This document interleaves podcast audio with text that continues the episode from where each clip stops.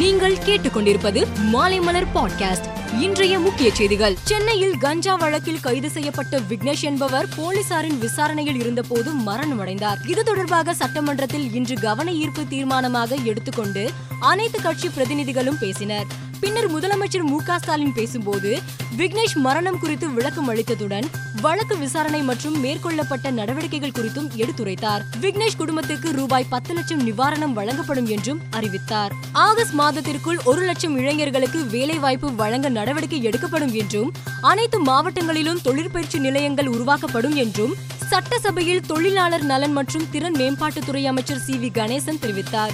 மேலும் பட்டாசு தொழிற்சாலைகளின் விபத்துகளை தவிர்க்க உயர்மட்ட குழு அமைத்து நிரந்தர தீர்வு காணப்படும் என்றும் கூறினார். கோவில்பட்டியில் செவிலியர் கல்லூரி அமைக்க வரும் நிதியாண்டில் நடவடிக்கை மேற்கொள்ளப்படும் என சட்டசபையில் அமைச்சர் மா. சுப்பிரமணியன் தெரிவித்தார். தமிழக பல்கலைக்கழகங்களின் துணைவேந்தர்களை மாநில அரசு நியமனம் செய்ய வழிவகை செய்யும் சட்ட முன்வடிவை சட்டமன்றத்தில் இயற்றியிருக்கும் தமிழக அரசின் செயல்பாட்டை நாம் தமிழர் கட்சியின் ஒருங்கிணைப்பாளர் சீமான் வரவேற்றுள்ளார். தமிழக சட்டமன்றத்தில் நிறைவேற்றப்பட்ட சட்ட வரைவுக்கு நாம் தமிழர் கட்சி தனது தார்மீகமான ஆதரவினை வழங்குவதாகவும் அவர் கூறியுள்ளார். காங்கிரஸ் கட்சியில் சேர தேர்தல் வியூக வல்லுநர் பிரசாந்த் கிஷோர் மறுத்துவிட்டதாக காங்கிரஸ் பொதுச் செயலாளர் ரந்தீப் சுர்ஜேவாலா தெரிவித்துள்ளார். எனினும் அவரது முயற்சிகள் மற்றும் கட்சிக்கு வழங்கப்பட்ட ஆலோசனைகளை பாராட்டுவதாகவும் ரந்தீப் சுர்ஜேவாலா கூறியுள்ளார். காங்கிரஸ் கட்சியில் சேர மறுத்தது குறித்து பிரசாந்த் கிஷோர் விளக்கம் அளித்துள்ளார் காங்கிரசுக்கு என்னை விட தலைமையே தேவை என்று கூறியுள்ள அவர் காங்கிரஸ் அரசில் ஆழமாக வேரூன்றியிருக்கும் கட்டமைப்பு பிரச்சனைகளுக்கு தீர்வு காண வேண்டும் என வலியுறுத்தியுள்ளார்.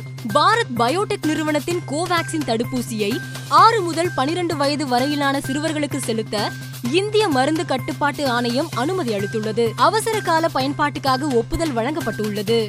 டெல்லி முதல்வர் அரவிந்த் கெஜ்ரிவால் மற்றும் பஞ்சாப் முதல்வர் பகவந்த் சிங் மான் இடையே இன்று அறிவு பகிர்வு ஒப்பந்தம் கையெழுத்தானது.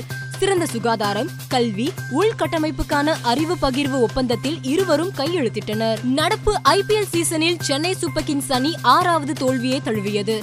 நேற்று பஞ்சாப் அணிக்கு எதிரான போட்டியில் ஏற்பட்ட தோல்வியால் கேப்டன் ரவீந்திர ஜடேஜா பந்து வீச்சாளர்கள் மீது அதிருப்தி அடைந்துள்ளார். கடைசியில் பந்து வீச்சாளர்கள் மோசமாக செயல்பட்டதாக குறிப்பிட்டுள்ளார். மேலும் செய்திகளுக்கு மாலைமலர் டாட் காமை பாருங்கள்.